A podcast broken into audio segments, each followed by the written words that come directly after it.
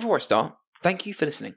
This is the Ignition Podcast. Get ready to fuel your passion for cars and motorsport every Monday and Thursday. We bring you stories, valuable career tips, and tricks that will help you navigate the automotive world. So don't miss out. Follow the Ignition Podcast now and join the drive towards becoming the number one automotive podcast worldwide. Let's embark on this thrilling journey together. Enjoy the episode. Getting into motorsport can be extremely hard. People try their whole life to make it as a racing driver and never do. So why are most people taking a conventional route like university? Why aren't more people like Ryan creating their own companies to help others prepare in a more action-based approach? Are you, like Ryan, trying to enter the industry from a different angle? Or are you like everyone else and struggling to see the light at the end of the tunnel? By the end of this episode, you will be inspired to try something new. And if you do find it helpful, please share this episode to help others like you create a path of their own. I have a big ambition. I'd love to be the first circuit racing championship broadcast globally, but from Africa. What ignited your passion for cars? Every week, my grandma would take me to the local Morrison's uh, where you could buy little Hot Wheels cars. It was sitting there on my bedroom floor, pushing those little cars around the roads, creating my own little tracks from the road layouts and different circuits and things like that one of the reasons I work on some of the things I do now is because actually I didn't really get much guidance from teachers. And if I did, it wasn't necessarily the best guidance to steer me in the right way to make the most of what I could actually do. And then I did get one piece of advice uh, at an open day. It's probably one of the best pieces of advice I was told. You basically told me. Ryan, welcome to the podcast. How are we? Good, thanks. How are you? Very good, thank you. Why is what you're doing important? Ooh, good question. Um, well, it depends which bit of what I'm doing you mean, but with relation to uh, some of the stuff I do in motorsport, so what I'm doing at the moment is really trying to give young people opportunities that, that I didn't get when I was growing up and uh, introduce some things I wish I, I did have uh, with the knowledge that I've now got from working in engineering and being a, a general motorsport fan. So mm. yeah, that, my mission is to is to try and give back um, as much as I can. Uh, and we're, we're very much at the start of that journey, to be honest. No, it sounds it sounds very much the same as as why I started this podcast. It's it's you know it's the whole give back and you know try and give people an opportunity that you know you didn't have or you, you missed out on because of what was going on around you. Or for instance, for me, it was school wasn't you know, as helpful as it could have been with you know finding me yeah. a, a pathway into you know, cars. And I'm, I'm, sure it's the same for you if that's the case. Yeah, I mean, uh, I think it definitely it's, it's enlightening now going back into schools as a STEM ambassador, which I've been doing for about seven years. Um, because you you get just a, a completely different perspective. Because obviously when you're at school, it's kind of you. Obviously you know what your friends are going mm-hmm. through, maybe, um, but actually having to stand there in front of 30 teenagers most of the time, in my case, when you're delivering sessions and going into a, a, lesson thinking I'm prepared, I know what I'm doing. Um, this is how I would have liked it to have been. You present it and you realise that half the class is not listening to you, or you know it hasn't quite resonated how you wanted. It's quite eye opening, and I've learned a lot along the way about um, a lot of young people's different needs, and uh, I think hopefully with what we're uh, soon to launch within within IDACI Motorsport, it, it, captures some of those experiences so that mm. we can really hit the ground running and, and give as many young people as many experiences, uh, good experiences within schools as, as we can. Yeah. I mean, so let's go back to where I guess where it started for you then, Ryan. So, so what ignited your passion for cars in the first place?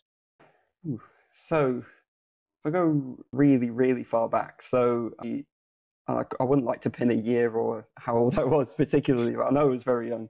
Um, so in the old house that we used to live in in Rochdale, I had the smallest room in the house, and uh, in my bedroom, I had a, a, floor with basically a carpet with loads of road uh, and different sort of road layouts on it.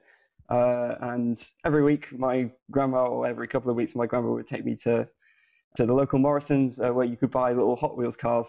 Uh, and I think, to be honest, if I was to pin a point where I started mm. getting interested in cars, it was sitting there on my bedroom floor pushing those little cars around the roads, creating my own little tracks from the road layouts and different circuits and things like that.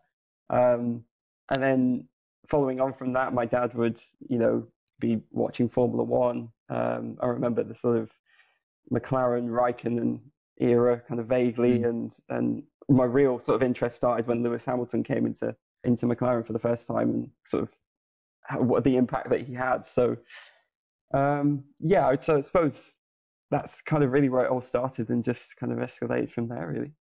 Called Playmate rugs or something, because I know you're talking about. Because I used to have one of those as well.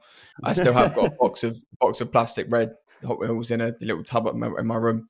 Nice, it, nice. It is. It's one of those things where you almost you. I remember when you go around friends' houses as well, and you like you see what they've got, and you kind of. Sorry, my camera dropped. That, that's all good. No problem at all. That's what editing's for. Um, yeah, yeah. It's because you have one of those, you know, you, you go to your friends, mate, you see what cars they have, and you kind of you talk about that, don't you? It's, it's, it's that. Because if it was for you, that's how I talk yeah. to my mates about cars. I think um, I probably I had those before I had my first Scalextric set. I, I definitely remember. Um, it's only recently because I've been doing a bit of work with Scale Scalextrics that uh, um, I, I, checked out their starter set, their figure of eight, and I was surprised at how little it's actually changed since. I had the set. The other thing that's changed, I think, is pretty much the packaging on the front, where there used to be a little boy on it having fun, and now there's just the actual kit and what's inside. So, yeah, um, those are probably some early memories as well. I had a lot of fun with, with those kind of sets, and um, nagging my mum for, as you do with most Hornby products, get the next upgrade, then the next one, and now I want another car and another bit of track, and, and so on. Yeah, because you kind of upgrade from like Hot Wheels tracks to Scalextric tracks, and after Scalextric tracks, if you're lucky, you, you might you might feel what it's like to drive a go kart for the first time, and it kind of progresses like that. You're going to get more and more addicted mm. to it. Yeah, yeah, definitely, and uh, I, I, guess video games as well. Um, my dad had uh, we really going back now, but we had uh, when, when and the time when we had dial-up internet the router used to make a beeping noise. It's uh, he used to have some old rally games uh, and, a, and, a, sort of joystick controller on PC.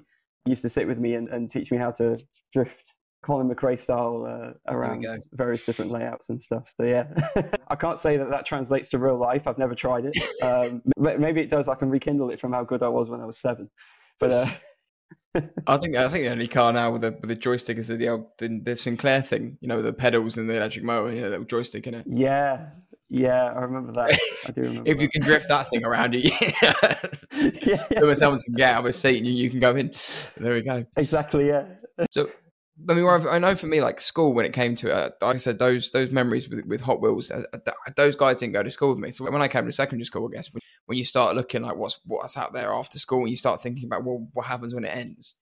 What was that experience for like for you growing up? What were your what was your like early school memories like being a car enthusiast, being a motorsport enthusiast back then? What was that like for you? It wasn't bad to be honest. If uh, it was kind of the in thing really. If it was probably mm. anything, it was the one thing that I could connect with people the most about. Um, I do remember occasionally, uh, and it was one particular year at our primary school, we uh, must have been a thing at other primary schools, but you had things like show and tell. So you could bring in things that related to your hobbies, and um, you guarantee that uh, loads of the boys and, and some of the girls as well were bringing in uh, the, the, sort of car toys and, and things like that. I also had as well. I had a bit of a what was it was probably a bit less cool, but I um, uh, I was also interested in model trains as well at the same time. Uh, so my hobby around sort of seven, eight, and nine, I was kind of split between those two things. Um, then kind of deviated back to more towards cars again. But yeah, that, that passion kind of really struck up through uh, my grandmother's neighbour um, in his garage. It wasn't. He didn't have a car in the garage. He just had a, a ginormous Hornby train set. It, it, it's bigger than. I don't know if you've ever been to the National Railway Museum in York, but they have a whole exhibit of model trains in there, oh, wow. and it was it, it, it could rival that. It was incredible. Yeah. Um, so I was like, well, that's probably what struck my interest more on, in, in terms of the engineering side and like things with moving parts and things like that because you could obviously build that up and configure it and, and stuff like that but i'm not sure my parents and grandparents enjoyed that too much because that hobby was way more expensive than the car one. So on when model trains cost more than actual trains at this point. And it's a dangerous hobby. Yeah no, well more than the train ticket and that says a lot so yeah. Oh, uh, again, like you know, it's, it's great because when you, you mention engineering, you know, more things that move. And I, when I was a kid as well, like funny how things worked was, you know, that was it. Like I'd take things apart. If I if got bought me a Lego set, it wouldn't stay very long the way it was supposed to, and you break it down and you play with it. And, and how did you find out that that was like something you were interested in and something you wanted to pursue? Was there was there teachers at school that kind of gave you a leg up, or was there a, was there a thing that maybe when you're looking at careers and, and you were like, well, actually, I like doing this and doing that. How did you put those things together? Yeah, um, I, to be honest, there's an element of I was not fantastic at one specific area of science, tech, or maths. I was just sort of without wishing to brag, I was sort of just sort of consistently good at, across the board, but I was never brilliant at one. Um, and if you look at what engineering requires, it requires you generally to be pretty good across the board, but you don't have to be an expert in one specific area. So naturally, it felt like a bit of sort of natural progression. One of the reasons I work on some of the things I do now is because actually I didn't really get much guidance from teachers to say, hey, this is something that you should probably look at. Uh, and if I did, it wasn't necessarily the best guidance to steer me in the right way to make the most of what I could actually do. Um, so yeah, I think um, I suppose what what got me into engineering definitely I'll say already the train sets and the cars and um, one toy that we haven't mentioned yet that I really enjoy playing with, which I still think they make it now, but not in anywhere near the same quantity as they used to, was um, K'NEX. You know the little stick K'NEX Oh yeah, plastic yeah, things yeah, where you could build you can build like roller coasters with them and Ferris wheels and all that sort of stuff. Um, I used to love playing with that. I had when, when you could buy lots of it from Argos and other retailers are available. But uh, yeah, when you could buy lots of it from places like that, uh, which you can't really do anymore, um, I, I had loads of it under my bed. Um, probably more of that than I did Lego, in all honesty. So yeah, I think when I kind of stitch it all together, um, I wouldn't say there's one particular moment where I went engineering's for me. Um, it was more just it felt kind of like the right thing to do, and um, I suppose if I look look at it now, it, it was probably a decent choice. In all honesty, Well, you've got the uh, background, isn't it? So now they're creating kits for kids. You all could order through the windows, like companies like I think KiwiCo, and like you know you you can make a catapult. And this guy, uh, the guy called Mark Rober on YouTube, if you know him, what he's doing as well with with his like engineering boxes and stuff, which is quite cool. okay, But is yeah, Yeah, but it's interesting because we're like it's going to sound like we're old people, but we're not, I'm not old.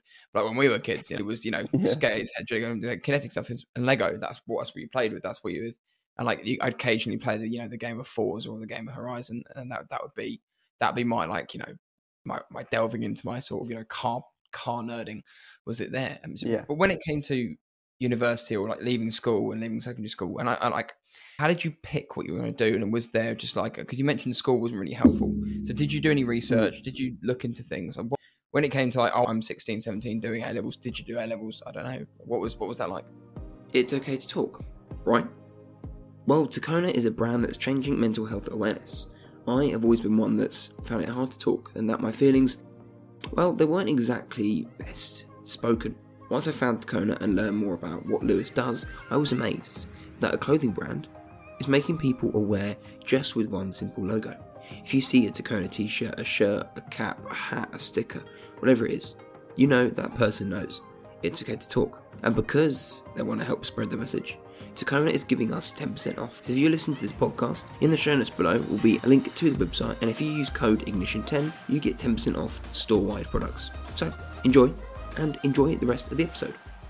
so I didn't do A levels, no. Uh, so I, uh, because of the situation we were in at the time, uh, I knew that I had to work alongside being at college, uh, especially if I wanted to then get to university and have a bit of financial support while I was there and, Mm. and things like that. So, in a way, that kind of wrote off A levels, um, just because the amount that I'd actually have to be there, uh, you know, five days a week and things like that. So, um, which I think is something that can be often overlooked. I think when I speak to people around sort of you know making education accessible, it's kind of just assumed that of course you're going to do A levels if you've got the grades. I had the grades, but uh, it just wasn't really going to work out in in terms of where I was in my life and family and things like that. So. I did uh, a vocational course, course at college instead. Um, so I, that meant that I had to really focus and think at GCSE level. Okay, I, I'm going to go into some sort of discipline, um, Mm. and it's going to be more specific than if I picked A levels where I could have three or four subjects and then start whittling it down and thinking about it then. Um, so yeah, that I think kind of really sharpened my thinking um, during GCSEs. I obviously I, I was quite fortunate that a lot of the things that I played with and a lot of the toys that I interacted with were telling me that something in the design, tech, and engineering space was probably going to be for me. and then I did get one piece of advice uh, at an open day um, when I was talking about, you know, they were asking me, what do you want to do with your career if you were to do engineering? And uh, and I said, well, I I, re- I really love motorsport. I love like high performance cars and things like that. Um, I would probably look to do a motorsport engineering degree, and, and probably about 15 or 16 at this point. And um, it's probably one of the best pieces of advice I was told. He basically told me, uh, don't do a specific motorsport engineering degree or course go and do a broad engineering subject because then mechanical engineering or you can do one of the electronics ones or systems ones, something that, that keeps your mm. options open because one, you never know if your opinions or thoughts are going to change, uh, your aspirations, and two, you can always go into the specifics uh, and learn that at, at, a later stage if that's really what you want to do. So um, yeah, I picked a, I did a BTEC in mechanical engineering. Um, I did the one that was equivalent to three A levels to get me to university if that's what I wanted to do at that point, which is what I did. Um, and yeah, I haven't really looked back ever since then. Um, and I, I, I enjoyed my college course, but uh, yeah, I, I kind of wish there was more of us because we we started with 35 at the beginning of the course and we finished with four. So wow. Uh, yeah, it's one of those subjects um, which sounds cool at the time, but never actually yeah. ends up being what you think it is. I think so. I think um, it, it's one of those things, and engineering does have this issue where there's a real difficulty communicating what's actually involved. There's some engineering courses that very clearly need to communicate that this is practical. It probably helps if you've done some hands-on work before you even start the course. I'm thinking like apprenticeship level qualifications, like NVQs, city and guilds, all the things that people who service and maintain your car will have done, and things like that, and people who machine parts and so on. Um, and then there's the other aspect, which is more the people, the engineers who are probably going to work in an office of some sort, um, leading teams, going through the theory, uh, checking that systems work, running simulations, all the, the sort of maths and the science aspects that actually make you then give to the technicians for them to actually make it. And I think um, I, I felt back then, I think it has got better, but back then that wasn't always necessarily clearly clearly labeled, especially in the vocational course side of things. In like I like what you mentioned earlier about you know, most most people were thinking they just go straight after A levels, you know, because that's what I thought would happen because that's what I'd what I've been surrounded with, like my friends, what my friends did, what at different schools. My brother went straight to do A levels. My sister's doing A levels now. Like it just seems to be the thing. If you don't mind me asking, Ryan, what happened? And What why didn't it work out at that point in your life? What was going on that you couldn't go straight into that subject? So it wasn't a grades issue. I had the grades to be able to go and do what I wanted at the sixth form that I wanted to. It was more, um, I knew I needed to work um, alongside studying so that um, I could support myself and not put pressure on my family based on the financial situation and things like that that they were in at the time. So, you know, I could keep my career progressing without moving forward willy nilly in A levels and then I just hit a, a buffer and a barrier. So and it, it, kind of ties into some of the things that I spoke about earlier around sort of economic mobility and things like that. That was that, that was really the buffer. Um, you know, all my friends were, were going to, my friends at the time it, at that point in high school, they were all going to a certain sixth form college um, and really wanted me to go. But it, I had to kind of take that decision that I knew deep down it was it was going to come to probably an abrupt halt at some point. Um, yeah, so I, I, I went down the more voca- vocational route and yeah, that did have its benefits. To be fair, when I when I got to uni, um, you notice that you have certain skill sets over those who've done A levels, um, uh, but equally vice versa as well. You know, with the nature of degree courses, they try and cater to as many different types of entrants as possible. So, um, yeah, I wouldn't. I, I would say now I'm actually in work. That course has probably gave me a really really good grounding mm. um, that I maybe wouldn't have got if I'd have done A levels. But if I was to be critical of the course I did do, um, A levels probably would have given me a better head start when I got to uni because I had a lot of catching up to do. I would say with certain theory aspects that some of my friends yeah. at the time didn't have to. Well, I guess it really really cements the fact that you wanted to do it then, because you know if you realised early on because you weren't going to be able to go straight to A levels, straight to uni because you know money was a problem, and like that is motorsport mm. all over. I mean, like as soon as you start, as soon as you start looking down the motorsport route, here, money there. You know, you run into everyone runs yeah. into funding issues, but did, did, did, what, was it like for you like, at, that, at that point in life? Going right, actually, I've got to wait longer, or I've got I can't do the things my peers are doing. How did that affect you at that point in life? It was sad knowing that I wasn't going to see the same set of friends every day, mm. um, and be honest, I didn't particularly enjoy the job that I had to take up at that time uh, to, you know, support myself uh, a bit more financially. But um, I think it, was really kind of, in a way, that the adversity is the thing that really tests whether you want to do something. And that's why I had to keep kind of reminding myself. My parents were, were quite good at saying, you know, we, we want you to go further than, than we did. And, you know, we want you to kind of get out of the town that you grew up in and really go and, and take your chances and explore and things like that.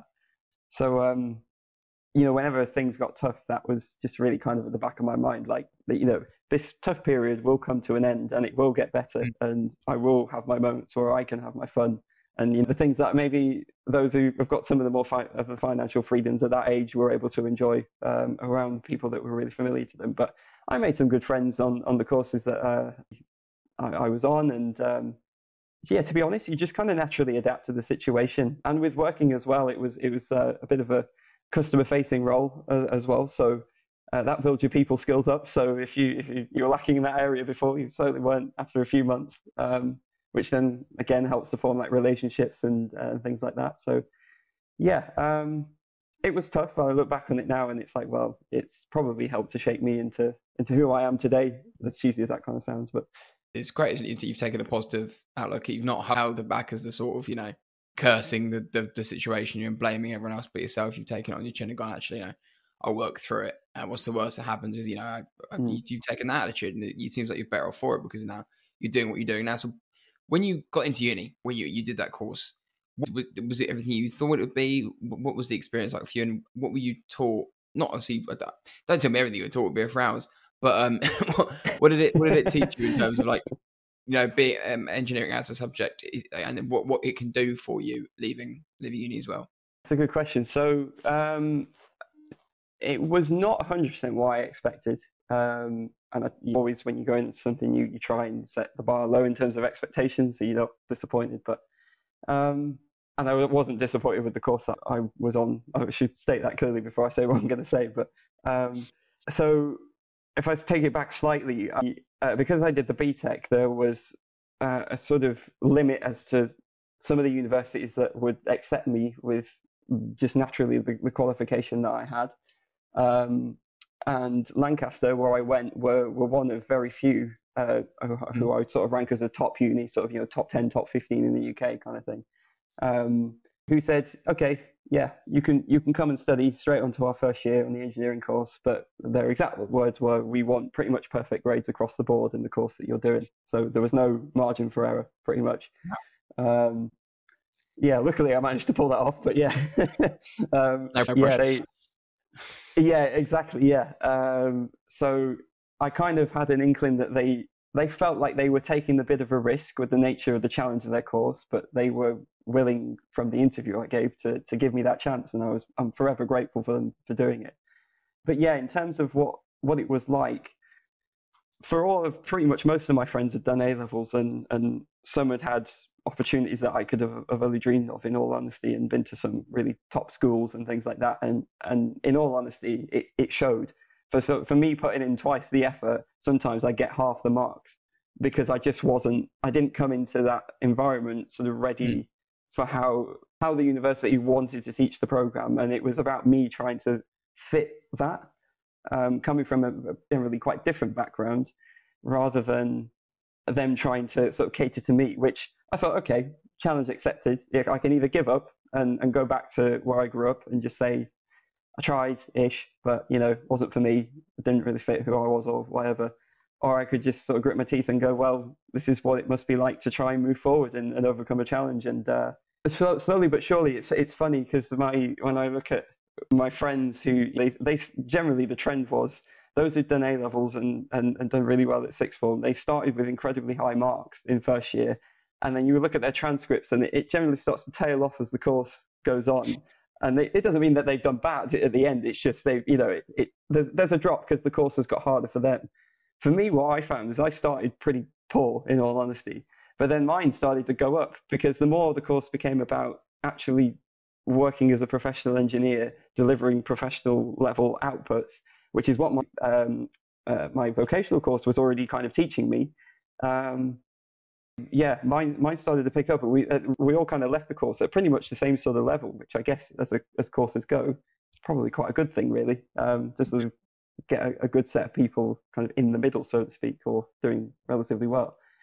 So yeah, uh, that's kind of what it, it, was like, really. I mean, in terms of the course content, um, really varied. So the first two years of my degree were uh, a mixture of mechanical, electrical and electronics, software, chemical engineering, a little bit of nuclear on the side, uh, and then general mathematics.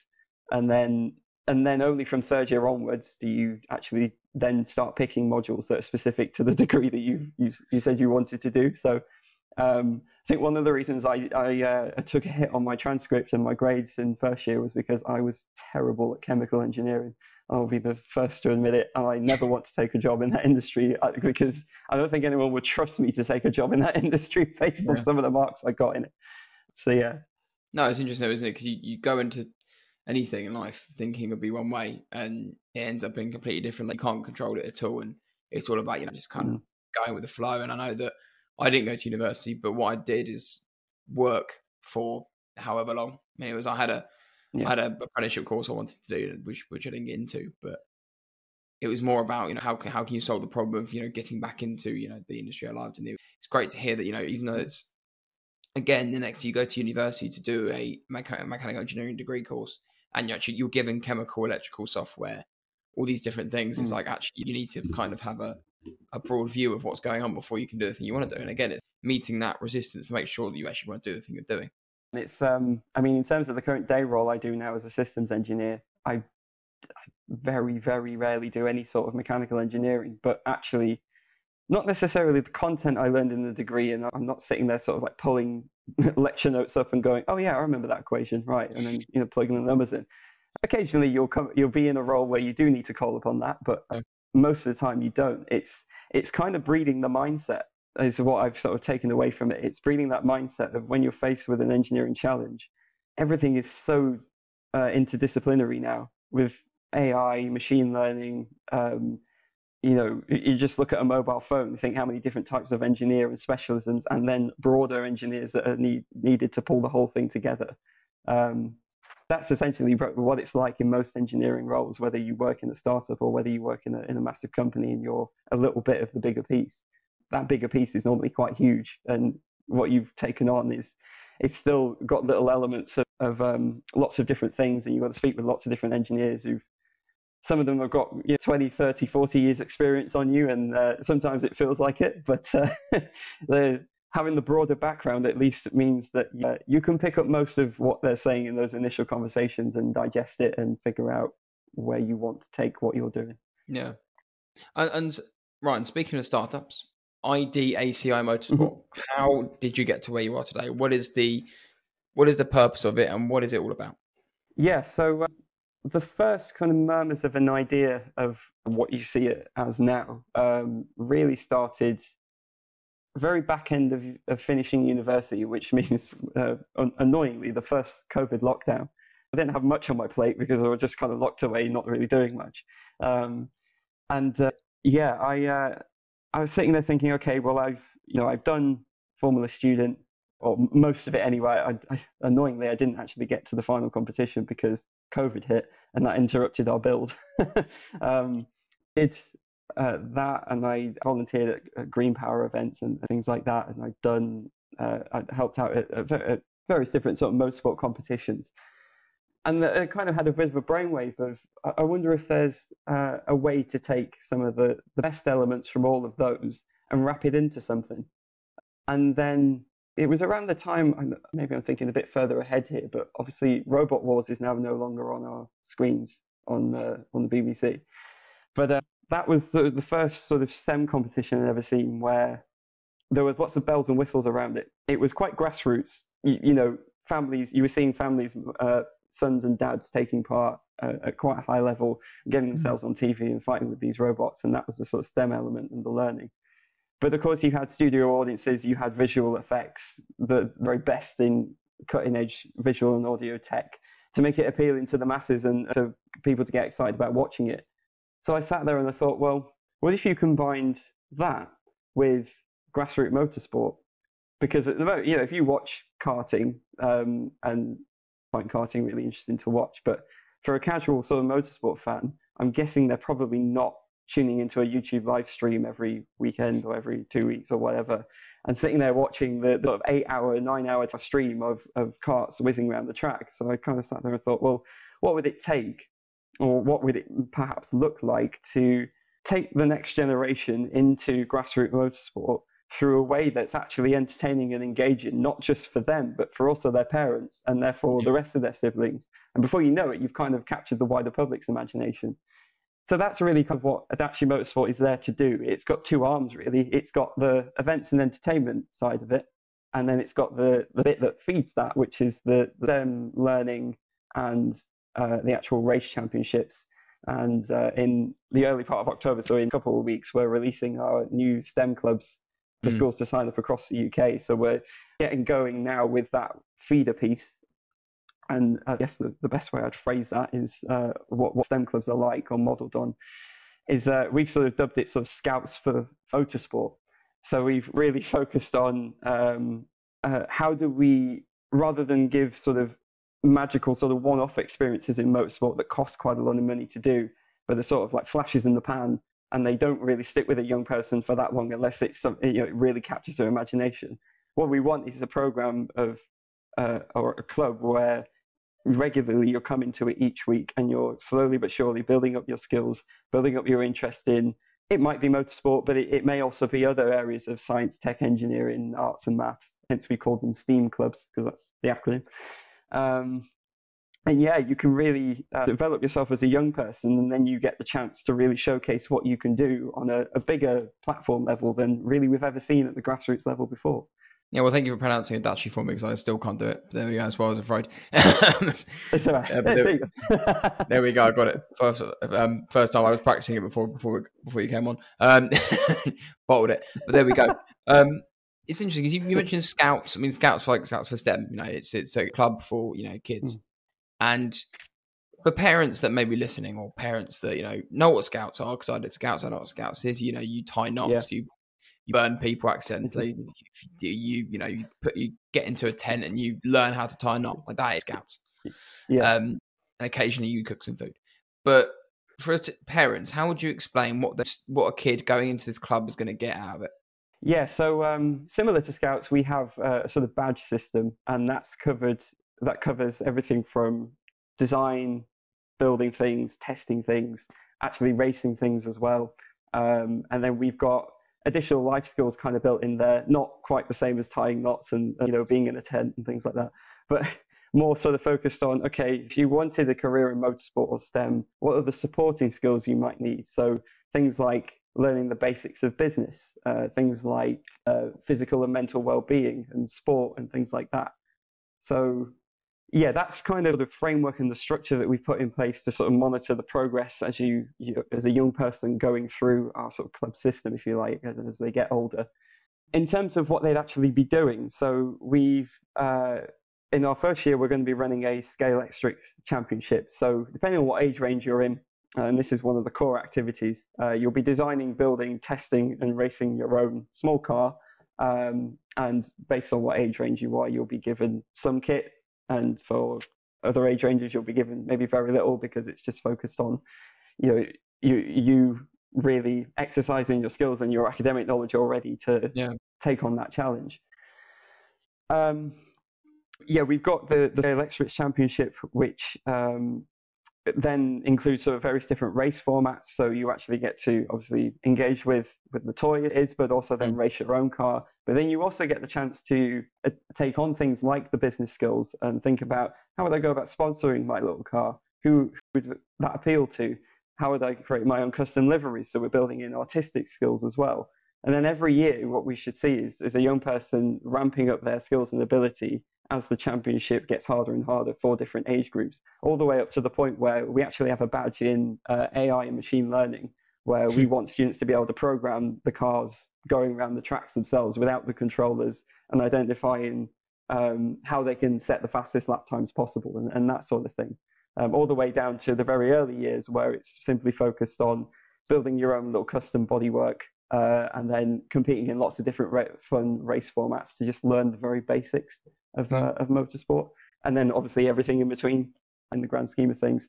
And then on top of the championship, which is sort of the core activity for uh, this upcoming academic year, we've got um, various different race experiences uh, planned as well. We've got um, uh, what else have we got? We've got sort of work experience and volunteering opportunities that we're going to be regularly posting and allowing young people to get involved in. Um, we've got partnerships with uh, the Global Sports Innovation Center, uh, which is powered by Microsoft. So uh, that gives us access to a whole range of different companies developing various different solutions and things in uh, across STEM, but also entertainment, sport, uh, and culture and arts and all that sort of thing. So um, what we it's it's less focused on being aligned so much with academic terms um, and mm. more focused on teachers. You kind of know your students better than than we do. So here's a whole raft of things that you can do. Um, and in the weekly sessions, you pick what you think is going to best meet the needs of your students, and that means then that each student's experience is tailored to what they actually want to work towards, what they enjoy, and what they're going to get the most out of as well. Yeah. So is this then, if I'm understanding correctly, it's run through a school? It's not an actual club after school, is it, or is it both? They've got the option to do both. We're expecting it to be mostly an after school thing, but what we've done is aligned the badge uh, grading metrics and criteria against what you'd expect to find um, for similar topics in the national curriculum. So if a teacher decides actually really fits in with a certain lesson I'm going to be teaching my students anyway, they can decide okay, let's turn my standard lesson into almost a club lesson in a way and, and just really elevate that. No, it's great. It's, it's, one of those things where you think about if I was eight years old sitting in the classroom and then suddenly you, you get Scalextric out in front of me, I'm going to start paying more attention to what you're saying than uh, just throwing pieces of paper around. Yeah. It, it's actually a lot more fun with scale Scalextric. Oh, it's fantastic, Ryan. It really is. It's uh, it's amazing to hear that you know you you spend so much time thinking about the club system, making it making it lesson friendly, so it's easy for schools to integrate into what they're doing and I think it's it's mm. it's brilliant. I mean, how did you come up with the idea? What was mentioned that you know your whole thing is it was you know different for you school wise, but how did you come up with the ideas, the mm. systems, the stuff like that to get to get into for kids to get into it? In all honesty, probably the STEM clubs. I keep calling it STEM clubs. Sorry, the STEAM clubs. They came out of a failure, pretty much. We early forms of IDACI Motorsport. So we to give you a bit of a background we registered on Companies House in November 22. We went social media live on my birthday, which was nice and busy, and January the 15th this year. Um, and for a good six month period, we were essentially a race championship provider. And we were going to schools directly with, we've got these different race championships. They cover different age ranges. So you can see, already see some of the similarities to what we have now. And I was going to schools and I was, from everyone who I was able to speak to, the feedback was always I don't want to brag, but it, it was really good. It was people were telling us we love this, we really want to adapt it and adopt it into what we're doing. Let's have a, further conversations with those who make the decisions in schools. And then, for whatever reason, we'd find that, and it might it might be something on the school side, or it may not. We'd find that we'd constantly be hitting a buffer. There'd always be a reason why we didn't really hear back from a school again. Um, and I'm sort of, we're sort of sitting there scratching our heads thinking, okay, we keep being told that this is great. So why is no one quite signing up to the level that we're expecting? And, and, and to be honest, that's almost the worst position to be in because if you're told that something's not good, you can act on it. When you're told something's great and then you don't, you're not actually seeing the results, it's like, okay, so what am I actually doing wrong? So it, it took a, a, deep dive from me, a bit, um, a bit of lessons learned as well from our exhibit at Goodwood this year in the summer, and after Goodwood, I just sort of sat by myself, going through in my head all the things that I had been able to pick up and little nuances in things that people had said, maybe. And so sat through, you know, use my systems engineering brain, if you like, to really meticulously detail out where we could improve. And then the penny kind of dropped that the ultimate thing that I can do is make this as much like something else that the general public and everyone's going to understand as, mm. as possible. In my head, I've been looking at this as you know race championships. That I know what a race championship is. I, I but I, at no point did it, it click in my brain. I'm a motorsport fan, so of course I know what a race championship is. When I explain it, it's just it, it's obvious. But to a teacher who maybe I don't know has taught history for 20 years, they look at it and of course they're going to go, "Wow, this looks amazing," but actually they come away and maybe the lack of follow up is because they didn't. I don't want be rude, but maybe they just didn't get it or they didn't understand it enough to confidently go to the next stage and, and take it on. So I think um, what we've done now is we've we, we've done quite a bit of work. and I'm starting to, to increase that amount of work with uh, STEM Learning, the governing government organisation in the UK that manages all of the uh, the links between businesses in STEM and schools that are looking to put STEM education into their curriculums. And I'm really, you know, fa- rinsing through with them. You know, what do you think of this? Do you, do you like it? Where could it be improved? How, how can we make this as palatable for as many people as possible who maybe have never come across this before? For a teacher that, say, for example, is going to be a club leader and they've taught history for 20 years and this is part of their Mm. professional development, they've got no idea what motorsport is generally. They've never watched a Formula One race and this is presented in front of them. Do they know what to do? That's ultimately the acid test. And I think, I think with the formats that we've got and the back end work that we've done to try and give as much as we possibly can to the most palatable way that we possibly can, because obviously teachers don't have a lot of time. That's another challenge in itself. Yeah. Um, I, th- I think we're, I, th- I think we're in a good place, but we'll see. We'll see in early October. Exactly. Yeah, you find out when the, when the academic year starts and then kids start reacting or not Yeah. reacting to, to what you've come up with. But I can't see. I can't Yeah. see why not. To be honest with you, um, it seems like it's going to work. Because I know, I know that I, I, I occasionally go into schools, but I, I go from the other end. So I go from year twelve until I go into the uh, kind of with the uh, memo of look, I've spoken to people from doing everything from what you're doing to you know going and being an engineer, and Mm. again, you, they don't really give you a lot up front.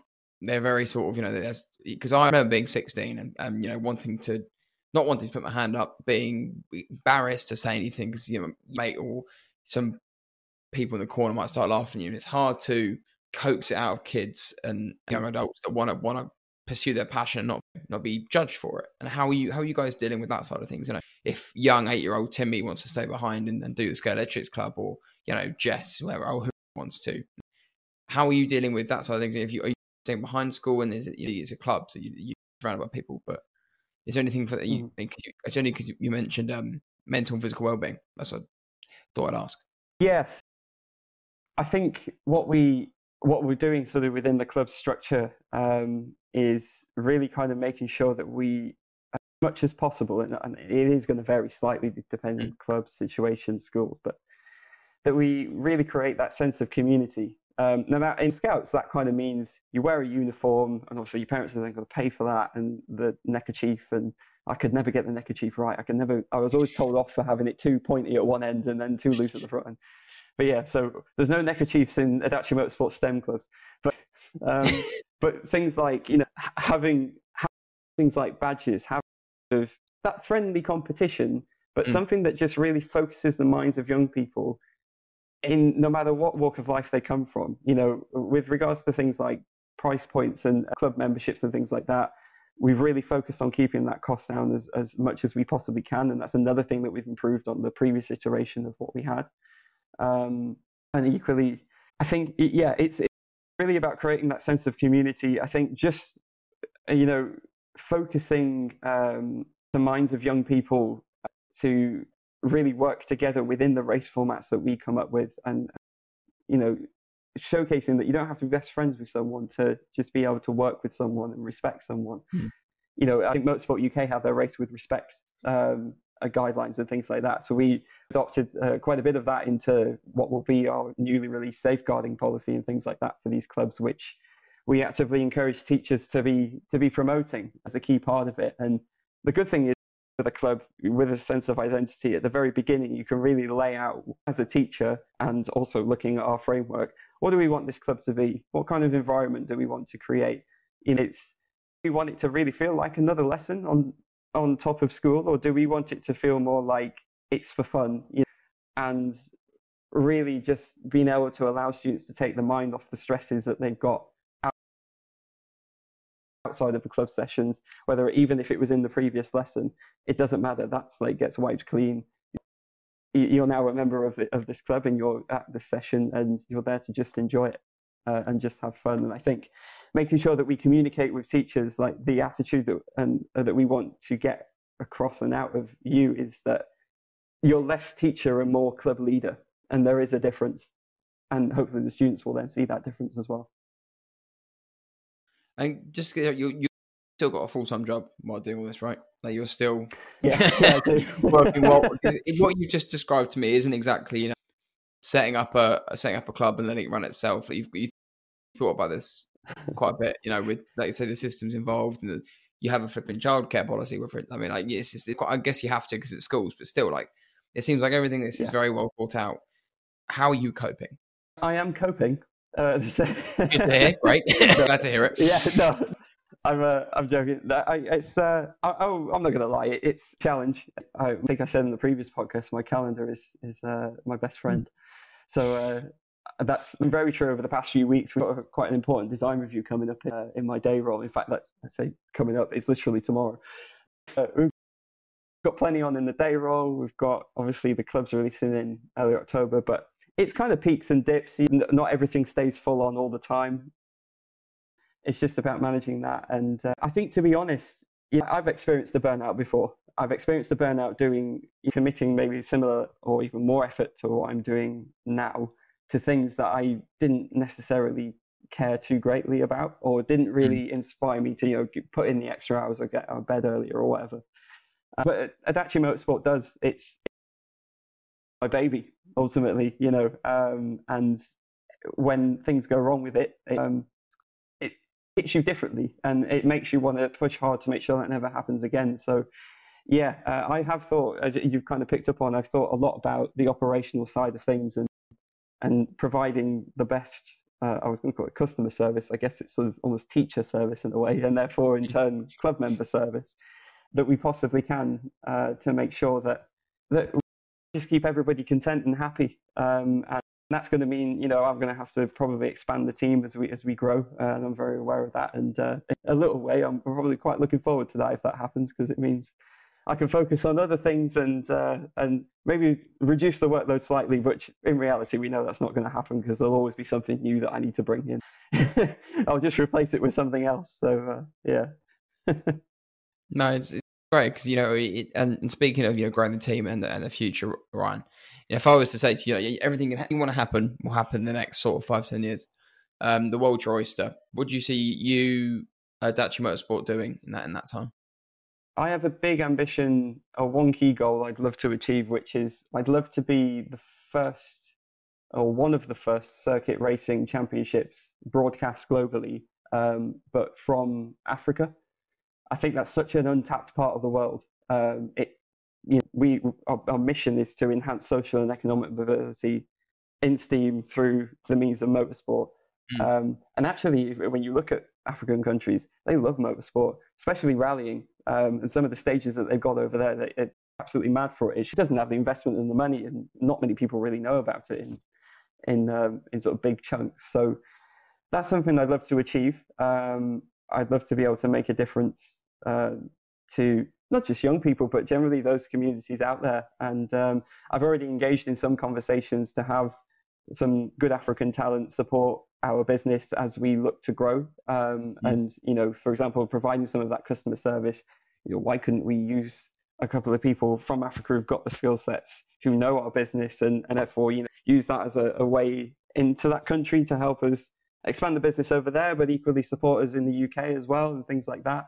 Um, and I think there's, there's one thing um, that a fellow engineer said to me, who also is embarking on his own startup in uh, in the design engineering space at the moment. He said to me, um, "The one thing you've always got to remember, Ryan, is there's always enough to go around." And I think that's so true. Yeah. If you if I approach this this business with you know global ambitions, but equally I focus purely on how much money it's making. Of course, we, have got to we've got to keep the business going. I'm not naive enough to know that uh, to not yeah. know that, but um, I just want as many people to engage with this as possible, and whatever form that then takes is the form that it takes. And and yeah, if percentage of the of the world's population Africa makes up, but I'm going to assume it's a very sizable chunk. I should probably know that number, but I've forgotten it. But yeah, uh, if you know if if there's a, a, big untapped market there, I'm I'm going to do my best to try and uh, to try and get into it and uh, and really show that something different can be done in the motorsport and, and entertainment space. That's great because I mean, I again because I speak about the podcast and yeah, I, I try and help. I say I try and help people. This, I mean, I help people by producing media. That's the why I do it. I can't, I yeah. can't do what you're doing because I've not got a background in engineering. But what I can do is facilitate conversations like these for people listening yeah. to then know about what you're doing. And I've had a few people from Africa message me on Instagram, whether they're real or not, who knows. But generally asking, I'm from this town, how can I do this? How can I get into it? Mm. And I, I mean, for me, I don't know about you, but I think LinkedIn's a great tool for like just connecting mm. with people in motorsport. Because I mean, everyone, they're from racing drivers to race engineers to pit bosses who are on LinkedIn. Yeah, agreed. And um, I think we've. I, I, just recently got LinkedIn Gold. I'm, I'm, I'm fortunate that we, uh, as part of our Global Sports Innovation Center membership, we uh, also got uh, applied for and successfully got Microsoft for Startups membership as well. So nice. I was able to get a little discount on LinkedIn Gold, so I can now maximize everything that I can bring, um, at least for the next four months anyway, at discounted rate. So uh, I'm pretty chuffed with that. So yeah, but no, I get what you mean, and it's um, untapping platforms like LinkedIn and just the internet generally. I think um, it really allows you to connect with other parts of the world that I think feel so far away, but actually you can bring them quite close, and you mm. realize there's a lot of shared values and a lot of um, a lot of progress and a lot of things that you can achieve together. Yeah. Um, and Ryan, before we get on to the end, the five questions I have at the end, I do have a question. You mentioned AI, and I know I know little bits about AI. I use ChatGPT. That's pretty much my experience with AI. Yeah. How are you integrating it into? I mean, sixteen year olds. How is that working, and what is your experience with it as a company? So um, the way we're integrating it with younger audiences is first there's got to be the awareness piece. So they've got to understand the basics of generally what is the definition of AI, and it, it, even for people who've worked in the sector for years, it's really muddy and it feels like it changes all the time. But um, it's nice to see the UK government is starting to think about some sort of AI strategy, which then will start to drip feed into the education system of okay, we probably want to start teaching young people from about seven or eight so this sort of stuff. Yeah. There's a really good, uh, and I forget the name, but there's a lecturer at the University of Southampton, I think, who uh, who runs a small. I don't know if it's a business, but he's got a web page essentially where it's essentially machine learning for kids. So I don't know if you remember the programming language Scratch. Language Scratch. No, of course. No um, cats. Yeah, exactly. Yeah. So um, what he's done is he's sort of come up with content that integrates pre-trained AI models and machine learning models using Scratch as the platform. So it's a, it, the coding issue is, uh, or the ability to code in say C or you know, whatever Python language, you know, Python you're using or R or whatever. That barrier is taken away, and you can get straight to how does a, a deep learning model work? You know, how does this machine learning model work? And, and yeah. learning a bit about the mathematics behind that and just sort of linking it to sort of fun games. So we're looking to utilize things like that quite a lot within our sort of badge system. And then what we're, we'll then progress students on towards is using, is integrating some of the, the, the coding skills that you will need as you start to get older and are becoming more and more relevant in industry today, using platforms like Arduino and Raspberry Pi to code up solutions so that things like Scalextric's cars and maybe any other type of motorsport vehicle or project that they've worked on, they can implement certain things into, say, the race cars that they're working on, uh, the Scalextric's race cars, I should say, to do things like, um, you know, learn a track, but learn the real intricacies of a track. Obviously, it's on a rail, but how do I get around this rail with the magnet removed at the fastest speed possible without the, the rear end sort of kicking out and things like that? And and that's something that will really take a lot of uh, iterations and um, will really kind of spread out a field of competition who are taking that part of our scale Scalextric championships in future. Um, and it sets them up then for understanding the real basics of machine learning and, and the core fundamentals to take on more, either, whether it be like a degree at university post 18 in sort of machine learning or computer science or something like that. Um, and be able to take internships and work experience where they can really hit the ground running because they understand, hey, I made this device actually, you know, perform certain functions through you know coding it and, and going through that uh, those experiences, and I think that's something that I haven't really seen yet. Um, before the sort of very end of university for, within engineering courses, I would say. I, I know Formula Student has an AI competition, but generally you're probably about 22, 23 by the time you get to, to that sort of level. Um, and I think it would be good to have something that's a bit more introductory and a bit more staged right from the early years of when you're a child all the way up to yeah um, 16, 17, 18. No, it's great, isn't it? Because I, I, some, some people I mention AI to in the podcast, and they just don't. You can tell they don't have a clue because they just Yeah. either the, the, their answers to the questions are very short, or they just straight up and say you don't really know a lot about it. But I think it's important that you know, even if you are teaching seven and eight year olds just what AI is, letting them know that it's a thing that they can use. And again, I know it's a controversy in schools that you know using AI to write your maths paper is well, that's probably the wrong thing. English paper is, is probably you know the bad way of using it, but Yeah. comes to you get a good grade. Let's be honest. If, you, if you're smart enough to be able to use it that way, you deserve the grade. But Ryan, like I said, there, there are sort of like five quick questions I ask at the end of the podcast, uh, and the first one of those Yeah. being, "What is your ultimate three car garage?" I feel like this changed when I went to Goodwood this summer. So I would put in first one I put in is the McLaren Solus. That Uh, was that. Was, I, I don't know if you saw it because you were at Goodwood. I. I was only there for a day, and I missed out on seeing you because I, I, that's what was annoying. But um, there we go. But yeah, I saw talk up the hill was amazing. Good. uh, That's what was going to be my question. Did you see it go up the hill? Because I, I did get the chance to, and I, I was just taken aback by the sound of it. So yeah, I've uh, I've got to have that in there. Mm. Second one, I would put in. Oh, this is so tricky. I'd probably put in a Jaguar E-Type. I think I love a bit of a sucker for older cars actually, but I I do. Something about those cars are just so pretty and so elegant. I think I'd have to have that in there. But I'd be so conscious of like hitting something or a stone hitting it. It's a, it's a, it's a three car garage, but it stays in the garage, you know. Um, yeah. So I, then the third one, I probably probably have something fun, very light. So I would go for probably like a, a mini one two seven five GT pre two thousands kind of era or Yeah. something like that.